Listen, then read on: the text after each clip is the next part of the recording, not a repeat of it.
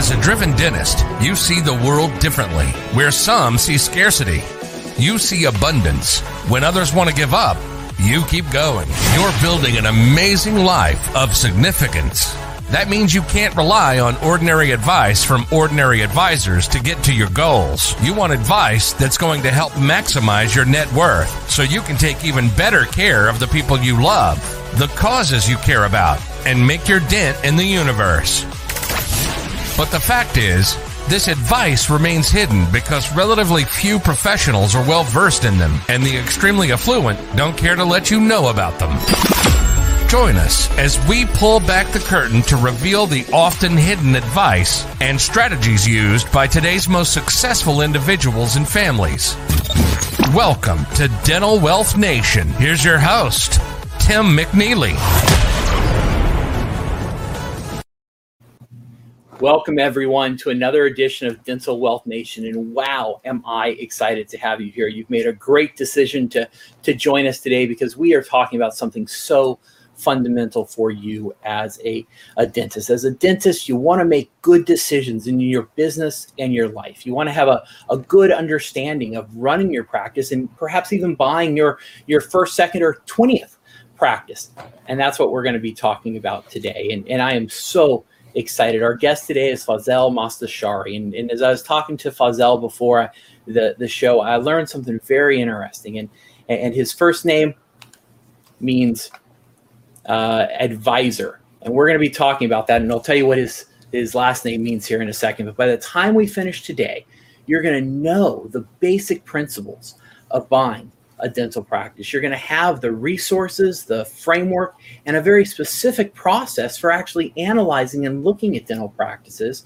But even more importantly, you're going to feel empowered and control during this entire process. And like I said, I am so excited to have Fazel here today. Fazel is a dental specific CPA. He specializes in working with dentists just like you. He's involved in tax and accounting, some financial planning, business planning, and really involved on consulting through transitions and, and doing those dental transactions. And so, Fazel, welcome to the show. Hi, Tim. Thanks for having me today. Hey, I am so thrilled to to have you here and and tell us a little bit about your your background and, and how you got started in working with dentists. Yeah, that was very interesting. First of all, how to get involved with dentists. I was when I was born, I was born as you know, my brother was a future dentist, so my brother became a dentist. So I got uh, very, very, very early involved with dentistry. I was supposed to be a dentist, I guess, because usually my parents wanted me to follow my brother's path, but probably didn't happen. Um, you know, my wife is a dentist, and uh, my mother-in-law is a dentist. Um, that's why pretty much, uh, you know, I, you know, you know, diverted all of my resources, all of my knowledge, and pretty much, you know, my business, uh, um, you know, uh, uh, degrees and, and and training toward dentistry. So I'm a dental-specific dent uh, CPA. That means I know everything that pretty much a pretty straightforward uh, CPA should know. Uh, but you know, specialize in dental practices, specialize in dental industry, a little bit of medical, but medical is much easier. Uh, and why does this need specialization? Because you know there are a lot of very very unique uh, details in this uh, in this uh, niche uh, uh, industry. Yeah, I, and actually, I, I I ended up messing up in the, the intro because Fazel actually doesn't mean advisor, but what does Fazel mean? Wisdom. Wisdom and wise person. Yes. And, your last name, Mostashari, means advisor. Uh, right. I love that because that's really yeah. what you do is, is you serve yeah. as an advisor to help dentists wisely think through buying practices, the financial side of things. And that's exactly what you're going to learn today as you listen to Fazel and I have a, a conversation.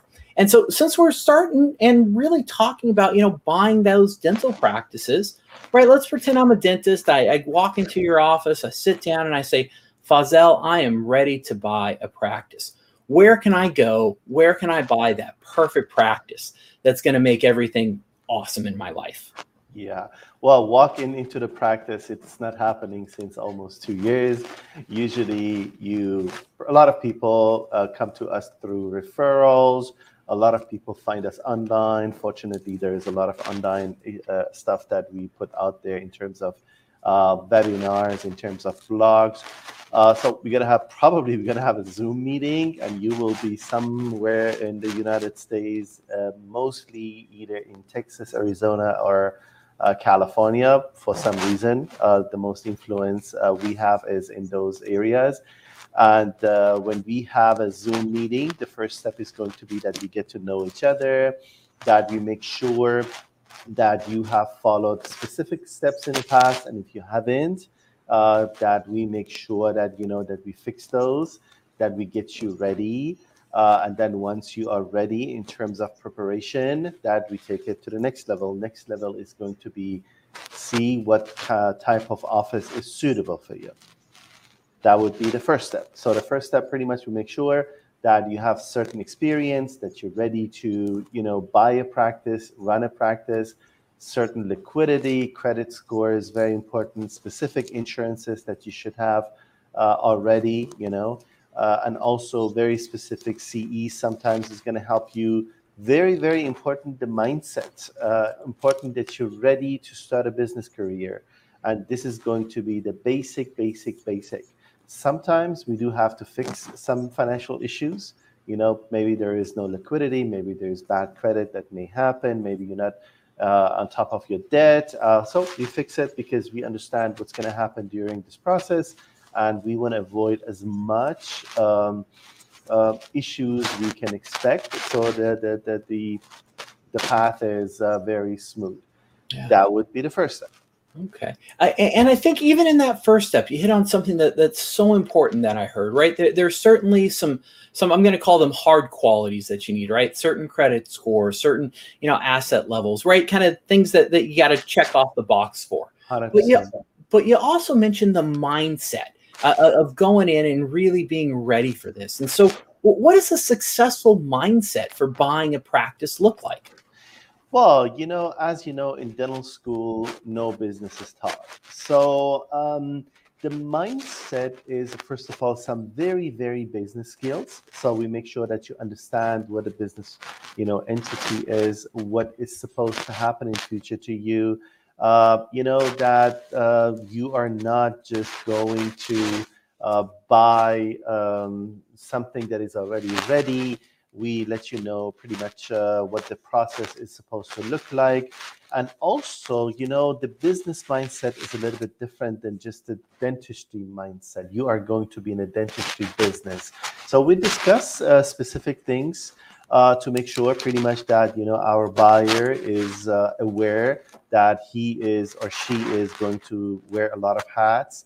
It's going to be employment issues. It's going to be financial issues. It's going to be marketing. So we have certain media resources that we provided again to them so that they have all of this basic business resources, but also be clear that we are going to take a look at a very big picture, not just a very, very small niche, and be ready to make this investment. And again, it's a huge, huge investment, but you know, this investment is going to have a lot of return the initial investment is going to dental school. Uh, some of the people that I you know speak with, they have between three and six, seven, eight hundred thousand dollars of debt, and they invested uh, between eight and twelve years of their maybe eight to ten years of their higher education uh, in and a lot of money, time, money, and then now it's the time to have those uh, you know investment work for you and have very very good return hopefully. Okay, excellent. And, and, and, I want to spend just a little more time on that that mindset, right? So so you certainly have to be prepared to to wear all those different hats, to to have things probably not go as you planned, or things to change. Um, what are some other kind of just important mindsets for for staying positive and for really making it through this process?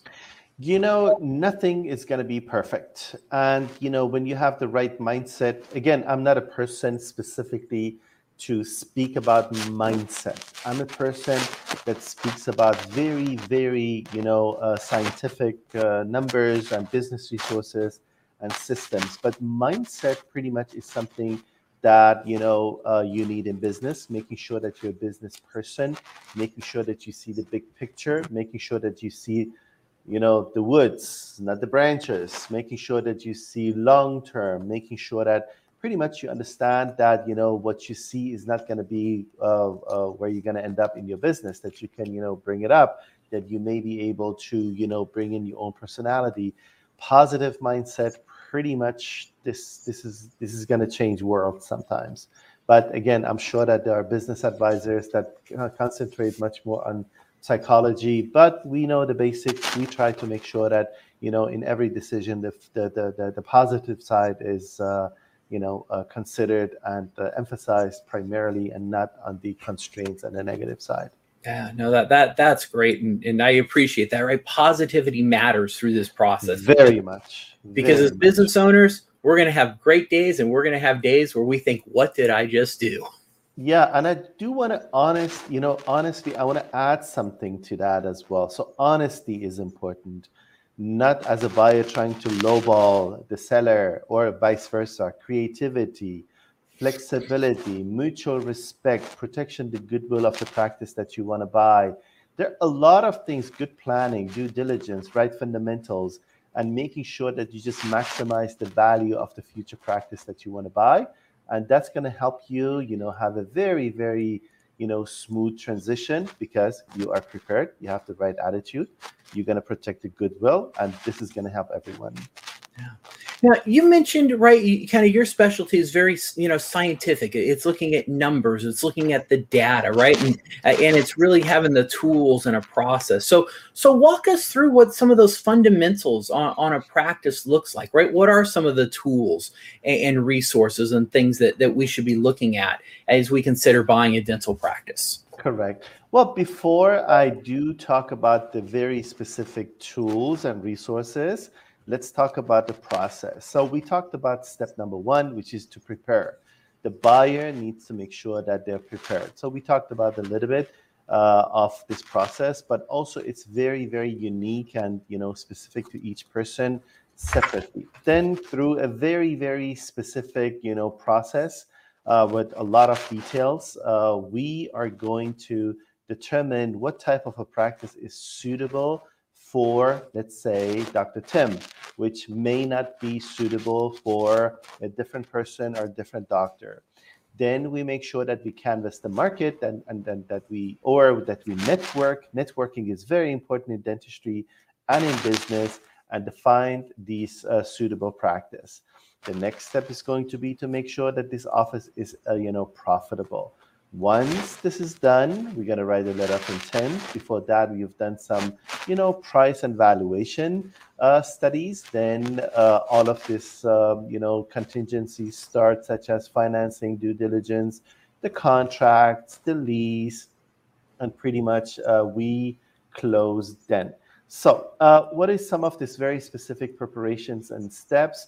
Pretty much before we even consider purchasing a practice, we put it into a very, very specific framework. So, what is this framework? This framework is something, uh, you know, that uh, is based on the SWOT analysis. And let me test your business uh, school days. What is SWOT, Tim? Uh, SWOT is strengths, weaknesses, opportunities, and threats. Special uh, and 100% something that I've done, and because this is a little bit, uh, you know, business specific, but I brought it into the dentistry. So I pretty much in my system, the way I put it into my framework, you know, I'm looking for liability, risk, value, and opportunity. And the fifth one is what is important to my buyer. So the liability, so there will always be liabilities, but we want to make sure that this liability is in a very, very controlled environment. So what is reliability something that you will never be able to change because uh, it's also it's always there. So demographics maybe you don't like the demographics demographics doesn't like you. Uh, location is very important. Lease is very important. You will always have lease payments. The amount of the rent is important.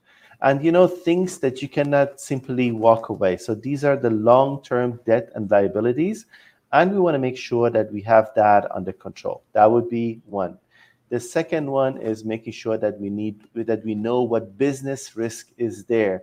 Risk is something again, it will be always there, but you know, because of uh, you know, it's a little bit more short-term liability. you will be able to, uh, you know, fix it sometimes, but it's going to take you time and resources. So, uh, you know, if you want to buy a practice with bad employees or not well trained employees, if you go to a practice with insurances you don't like, if you have to do major, major investment right away into the IT and equipment, if uh, you discover a lot of redos and refunds, if uh, you know, if you see that the practice does a lot of marketing to get patients, very, very risky. Uh, third, we are looking for a lot of value in every practice. Value is something that is already there. This is something that we purchase. So, uh, a few, the more hygiene days, the better. The more conservative doctor, the better. The more bread and butter dentistry, the better. Uh, hopefully, we have a practice with decent equipment and IT and opportunity. So, again, we want to see what you can do. We want to see if you are able to duplicate what the seller is doing and also maybe uh, put something on top of it so very very important always also as you know you know financial decisions are very emotional decisions sometimes it's important that it feels right even if i tell you that everything is 100% you may feel is not right and that's why you should not make this decision i can tell you uh, uh, something that my wife did so I found, I believe, the perfect practice for her. And then she walked in. She just said, I, I just cannot work here. That simple. So some basics, some fundamentals. Uh, we can dive into that a little bit more later if uh, you know if we have some more time. Yeah, no, absolutely, and and I think that's so interesting, kind of going through that. And even when you mentioned right your wife, that that perfect practice. Let's spend just a moment on there because I think so often we think, you know, hey, if we look at enough practices, we're going to find the perfect one. And so, so what do you tell people when they say, hey, Fazel, where can I find the perfect practice? Yeah, this is this is this is a very important and interesting question. There is no perfect practice. So either you start from scratch, uh, and this is again something with the mindset. You should have the mindset for a startup. Some people have it. You know, they right away they say, okay, I have uh, I'm going to be waiting for one, two, three, four years to build it, and then you know there. I mean, there is no hundred percent practice, but you can approach more and more and more a you know more satisfactory percentage. Um, so uh, that's in terms of you know startup and building. Uh, where do you find it? Hopefully, hopefully, hopefully, you're somebody who does a lot of networking with the industry people uh, with sellers. You find somebody that shares the same philosophy with you. Uh, but is this going to be a perfect practice? No, because still there is a lot of liability, risk, uh, you know, lack of opportunity. You always, always have to work on improving the practice. So there is no perfect practice. So yeah. again, let's go back to the practice that my wife and I purchased. Uh, I think it was at 60, 65%. Now, after seven, eight years, it's at 80, 85%. But if you stop working, it's going to go back to 70%. It's going to go back, you know, it's because dentistry is a cash business. You need to be there on a daily basis. Unfortunately, last year we saw a lot of people, unfortunately, pass away uh, or become injured.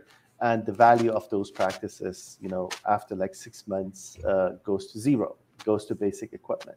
So that's why I can tell you, even if you have the most successful practice, you have to maintain it. It's like a relationship. You have to invest into that. You have to do your marketing. You have to do your training. You have to do your technology and um, leadership. Very, very important. Wow, I, I, love what you just shared with us, Fazel. And, and, if you're listening, I hope you picked up on that, right? This is a relationship between you and your practice and, and you're going to get back what you put into it and, and you need to nurture it you want to work on it and you always want to be improving it because if you if you stop that relationship's going to go backwards right if i stop hanging out with my wife if i stop spending time with her and i run around doing my own thing all the time our relationship's going to suffer and the same is true with your relationship with your practice and so Fazel, I, I think there's just so much wisdom in that in, is really treating it as a, as a relationship that, that can get better or worse over time, depending on what you do. Yeah. Yeah. And this is something that we do see a lot in when we review practices. Throughout the year, I'm involved in 100, 120 transactions. Sometimes it's just evaluation. Sometimes just due diligence. We do a lot of support for startups. Sometimes our clients sell the practices and a lot of buying. Uh, again, I'm not a broker. We don't receive commission. So we just provide a simple service and receive a fee.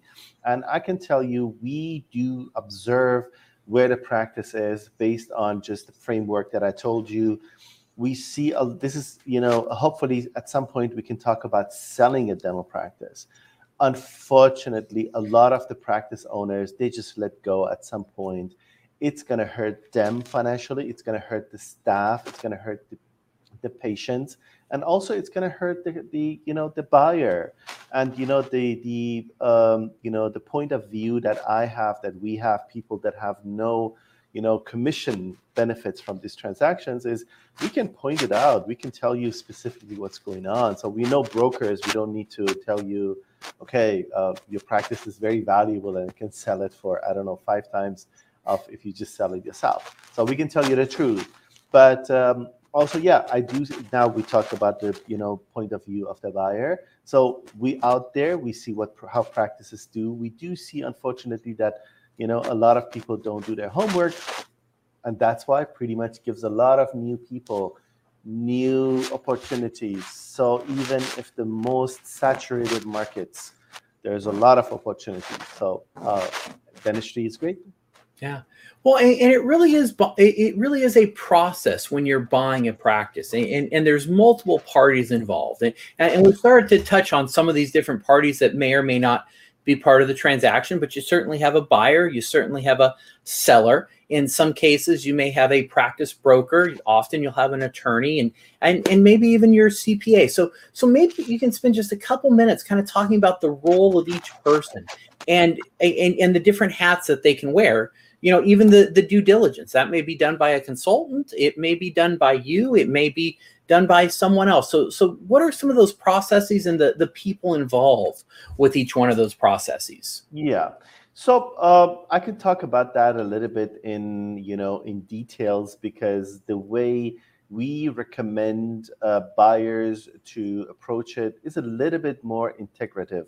Is not just isolated so probably at the beginning, before you even consider a uh, you know offer or which practice to purchase, our recommendation is to network with as many people as possible. There are a lot of webinars out there. There are a lot of you know uh, meetings out there, and sometimes it's not even you know it's not even by advisors. Banks do something. They put out there uh, uh, some meetings. You know, they're consultants. There are a lot of people. We do webinars uh, and if you want a little bit more detailed uh, um, conversation about what we talked today about this topic, email me and I'm going to send you the original webinar 99 pitfalls to avoid before purchasing the practice. It's three hours. I don't think we want to do three hours today, but that one is very, very detailed. But yeah, at the beginning uh, to the very, very, you know, uh, uh, you know, the minimum, you want to speak with somebody who understands the dentistry business.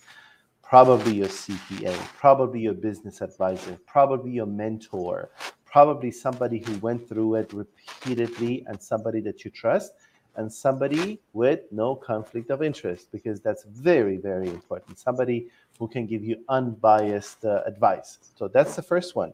Uh, hopefully uh, it could be a lot of people. I do know bankers great people. They give a lot of, you know, advice to people. But just know that you know everybody is working for specific money stream, so that's very important to understand as well. But in this process, number one, I believe that you need a CPA and attorney, hundred percent.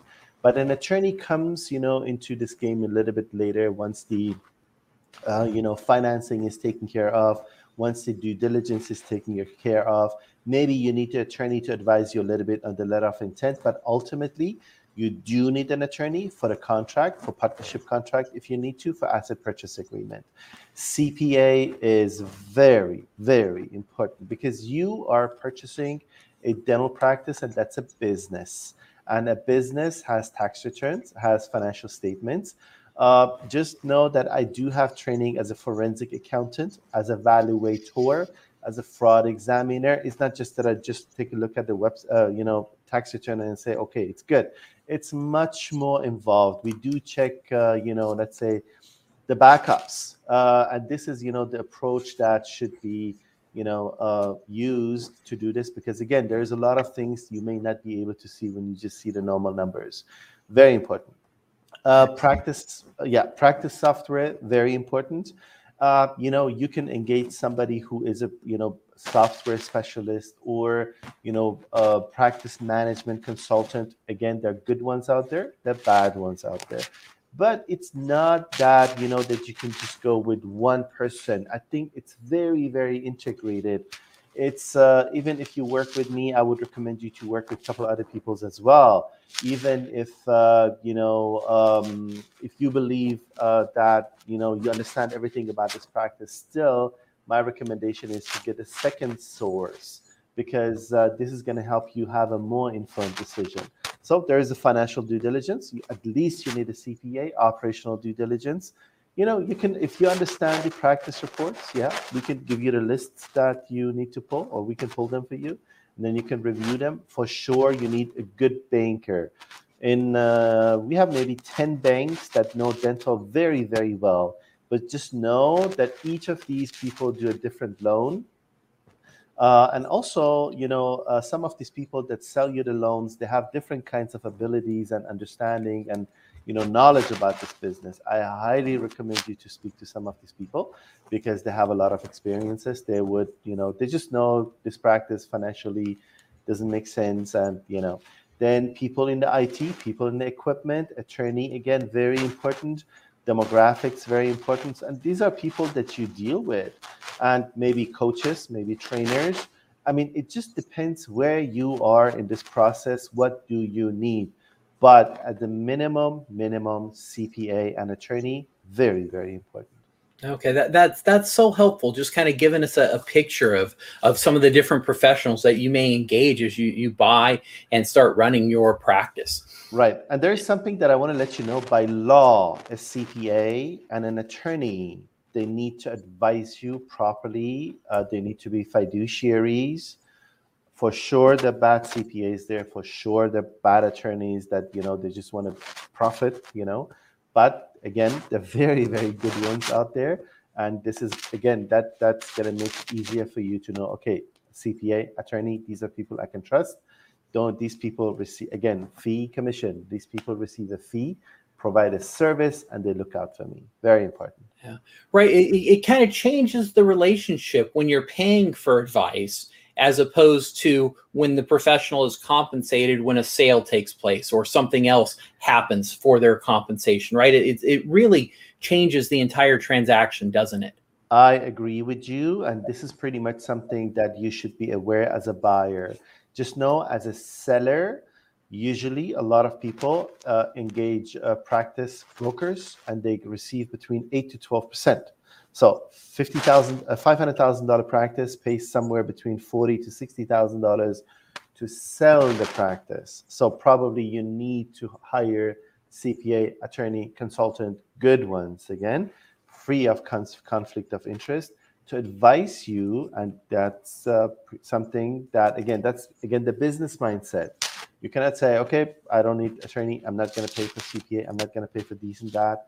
Okay, then bad or if you go with the bad ones, bad ones are those that pretty much don't charge you because they have probably some other, uh, you know, intentions. Just know, you know, discounted fees buys you only discounted services and you know, cut corners and stuff like that. So you want somebody 100% on your team, looking out for you, not being afraid of anyone. So to, you know, express his her opinion also, you know, something else that I do if the deal is bad, I disengage. I did. I don't even start it, and that's very important because again, why should why should we do a bad deal? Yeah, absolutely. Well, and these transactions can go good or bad, right? You can end up in in a much better position, you can end up in a worse spot. And so, you know, before we started recording, we were talking about a, a practice that you you help someone find. It, it started off small, and just a short time later, it was a much better practice. Can you share a little bit about what went on in okay. that practice and, and why it ended up working so well? Well, I can tell you very, very simply, it has nothing to do with what you see initially. It's about what you do with it in future. But we want to make sure that we buy the practice with good fundamentals. So we are not need, we don't need to fight liabilities and risks right away. So we want to make sure that it's acceptable so we can build on it. So I can tell you a few things. We bought practices for $100,000. Within a year, they make $2 million. We bought a practice seriously for that generated six, seven, eight hundred thousand dollars, makes three million now. We bought practices, you know, that generated 60, 70, 80,000 dollars, high rent, um, as you know, Delta Premier adjustments, you know, buyer was afraid, you know, oh my God, I'm gonna have all of these issues, makes $150,000.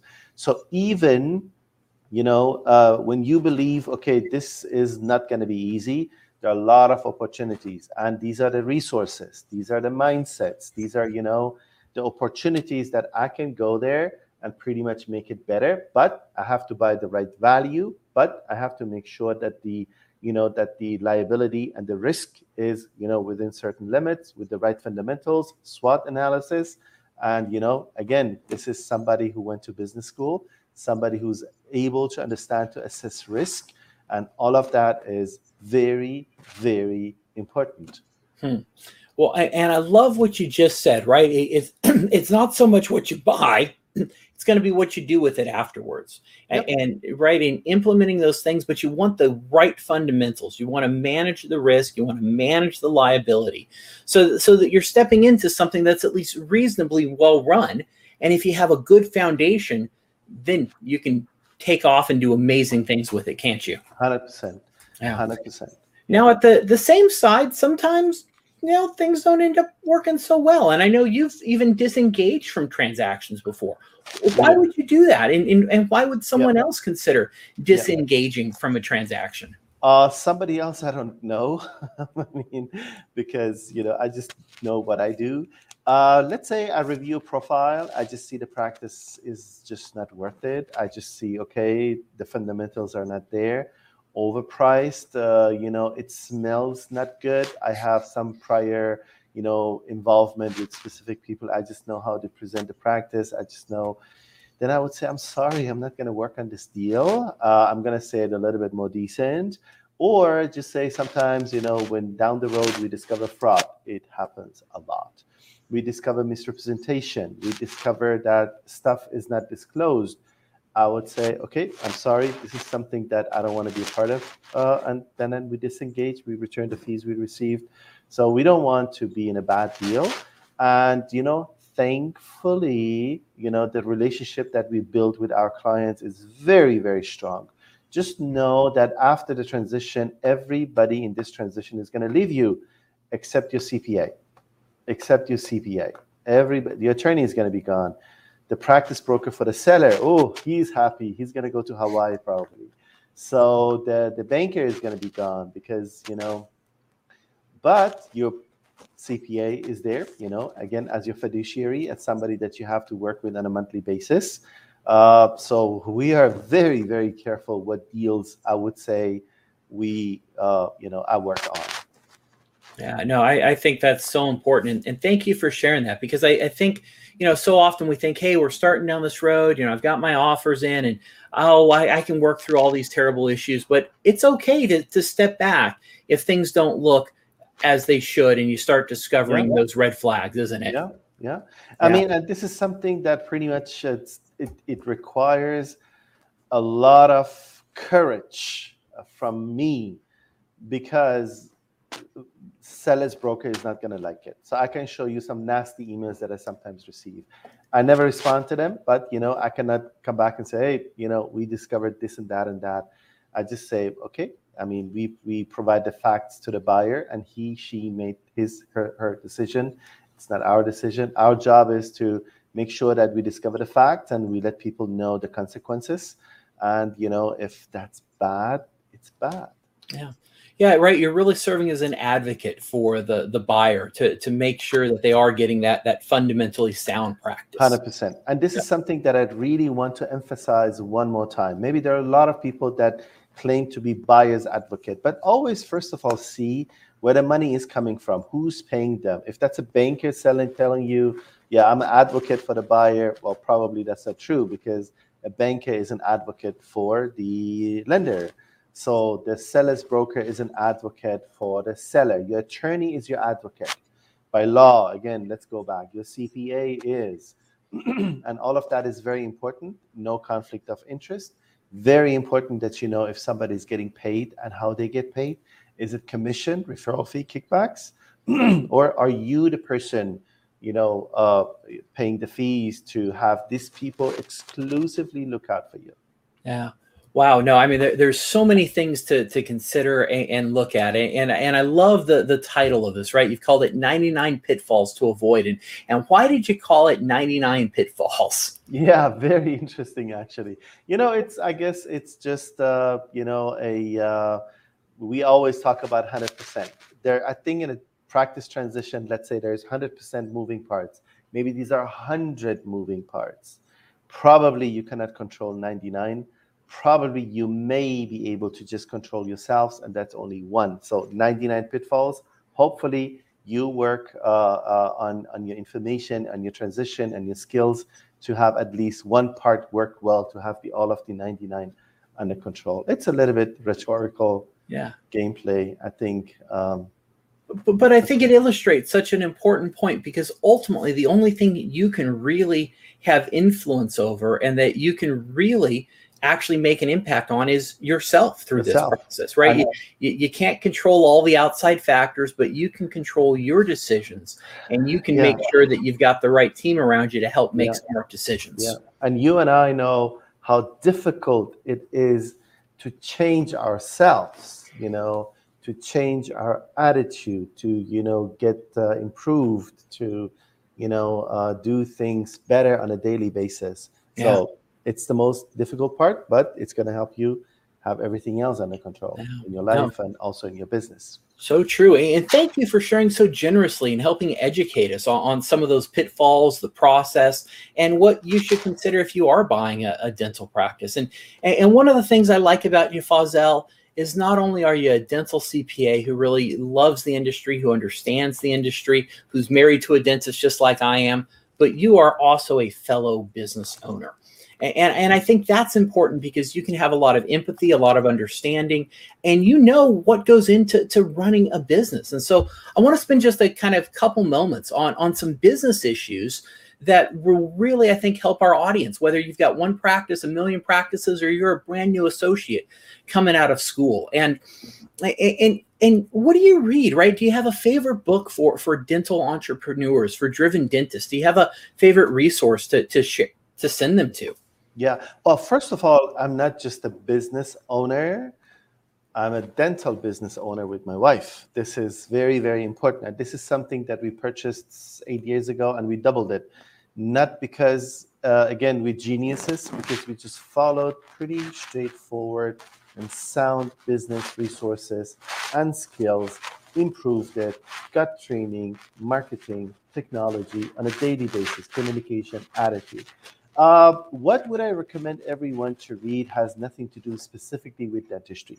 So my recommendation is always, first of all, go out there, read a lot of stuff, listen to a lot of podcasts, hopefully not only in dentistry. So I'm, I have, I have anyways, a very, very diverse background. My recommendation for everyone, for everyone is to read Financial Therapy book. There's a name, there's a book by the name of Financial Therapy this is going to show you the relationship you have with money. Uh, you can have, I mean, it's uh, it's very very interesting. I keep going back to this book. I keep you know learning stuff. You know, you're in a money business. I'm in a money business. Sometimes when I speak to people, I just know their attitude. Then I know, oh my God, uh, uh, this is that attitude. We need to speak about this. Oh wow, they have the right attitude toward money, and that's going to help you much much to understand pretty much what you want to do in your business because you don't want to make money money money you want to make sure that you do money that you have you know everything is sound but also that you're in the right position that you feel wealthy and feeling wealthy had nothing to, nothing to do with the amount of the money that you get paid properly for the work and the investment that you have done, that you always take it to the next level, that you always improve, but also that you know your weaknesses. Hmm. Oh, I, I love that, right? Because, and you just hit on it, right? True wealth is not necessarily the size of your bank account, is it? It's not. It's, uh, I mean, probably we we help people with I would say net worth uh, up to hundred million dollars, and I can tell you that you know out of all of those people that we work with, money is not the primary issue to have happiness. This yep. is uh, this is something uh, I've I've experienced it in my own life in my own family. So we have healthy people, wealthy people. So, but we have happy people in my family, and I can tell you, has nothing to do with the amount of the money. Yeah. Well, and, and, even in running a business, right? And especially a dental business, you're going to have ups and downs and, and days where it's great and days where it's not so great. So, what do you do uh, to, to really maintain a positive and productive and successful mindset? Are there things that you do on a regular basis to really sustain your motivation and sustain your drive? 100%. First of all, routines, specific routines now you're asking me personally. Monday, Wednesday, Friday, I wake up at 3.30. I'm at gym at 4. Uh, the other days, I wake up at uh, 5. I walk probably an hour, hour and a half. Uh, nutrition, very important. Uh, writing, you know, reading stuff is very important. Uh, listening to the read, really good podcasts.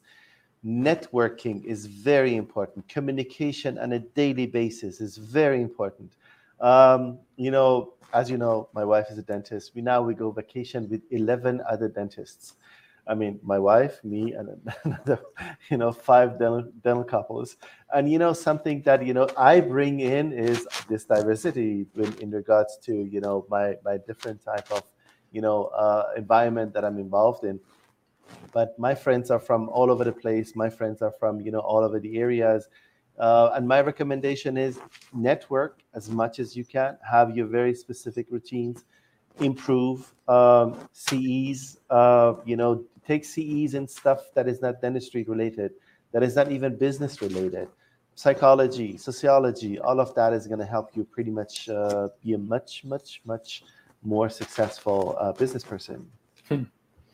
Right? So so really be be willing to step outside the the realm of dentistry and, and learn from from other industries and, and, take that knowledge in right? Take care of your body eat right exercise and, and make time for these things right? To, yep. to, to say we don't have time for for exercise or or we don't have time to to eat right that's actually a formula for disaster isn't it it's a formula of disaster. I mean, my job is sitting like 12 to 14 to 16 to 18. One day during COVID, I worked 26 hours. So I, it was insane. That was in the height of the COVID. We needed to do, I needed to study a lot, but I also I needed to work. So, but as you know, my job is sitting all day, but taking the time is very important. Yeah. And because I didn't find any time during day, okay, I'm gonna wake up at 3:30. I'm gonna wake up at 5 a.m. I'm gonna go to gym. I'm gonna walk, uh, prepare meals, uh, listening to podcasts, listening to all kinds of people's. Yeah. You know, not just people that you know share my site, my insights, and yeah. my and now, now, over your career, you have worked with hundreds, if not thousands, thousands. Of, of, thousands of very successful dentists. And, and, and as you interact with them uh, and you talk to them, have you been able to, to see or do you believe that there, there's some kind of pattern or formula to really becoming a successful dental entrepreneur? Again, entrepreneur means that you are not just a dentist, that you have additional skills that you have communication skills, that you seek improvement, that you network, that you uh, you know just just get involved with more stuff. That become the, the mindset is very important. Imagine that all you're interested in is you know the dental codes, you know the ADA codes, just doing those. That's not enough. Leadership is very very important. Uh, and I can tell you, uh, I'm very, very happy that I do see so many young peoples, you know, probably everybody that graduated in the past 10 years with much more additional skills. You know, I'm, I'm very happy that, that we are, you know, raised in, or we live in a time with uh, so much information. And uh, fortunately, it's getting better and better and better. And, you know, the people that I work with, the, they have this mindset. Yeah. It's very important. Yeah. No, that, that's fantastic. Well, well, I know I certainly feel like I've got a much better understanding of some of those basic principles of, of buying a dental practice, a great insight into the, the mindset that successful dentists use. And, and you've given us a, a, framework, a systematic process for, for really thinking through this and I know you've empowered me to to feel like I have even more control over this process and, and understanding. So, how can we get in touch with you? How, how can we find you? How can we get a, a copy of the the full presentation if we'd like that? Well, full presentation is uh, more than two hours. It's uh, just email me. Uh, it's a it's a recorded webinar that probably so far over a thousand people have seen it. So cal.dental.cpa at gmail.com pretty straightforward cal.dental.cpa at gmail.com. You can find me dentalcpaca.com. Uh, that's pretty easy. You can just Google my name, Fazal Mostashari. I'm very happy that you know a lot of people made made you know uh, we, we rank pretty well and in, in in in internet. And also, we can email you the, the webinar. It's much more detailed. Everything is explained. All of those, you know, issues, those 99 pitfalls, probably I've talked about over 50, 60 specifically named them. So uh, email me. I'm going to provide you with uh, with my webinar, and anytime uh, you need a consult, I'm going to be happy to uh, you know share my my time with you. Uh, well, well, thank you for sharing so generously. Any closing thoughts before we sign off here? Be happy, you know, the, the, the usual one. No, my recommendation, you know, uh, every day you know i try to improve every day. Uh, we have a lot of conversation every day. There's a lot of you know problems that we try to resolve in in our our practice and also with outside people. I mean um, there is always a way out you know and uh, information is very important. The more you learn about what you do the, the more this is going to help you and hopefully you know everybody can do that. Yeah.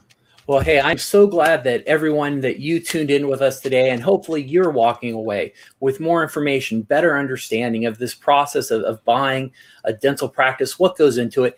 And it's so important because right here on Dental Wealth Nation, we want to help you build an even more amazing life of significance so that you can take care of the people you love, support the causes you care about, and really change the world for the better. But to do that, you got to take action. You can't just listen to this stuff. You've got to take proactive action. And that's what I want to encourage you to do. And if you do that, you're going to make it a great day. I'm your host, Tim McNeely Fazal Mostashari. Thank you so much again for being a fantastic guest and helping us build an amazing life of significance. Thank you very much, Tim. It was it was really amazing to to be with you here. Thank you. You've been listening to Dental Wealth Nation. We hope you've gotten some useful and practical information from the show. Join us next time as we pull back the curtain to reveal the often hidden advice and strategies used by today's most successful individuals and families and help maximize your net worth so you can take even better care of the people you love. Till next time, make sure to hit the website at dentalwealthnation.com.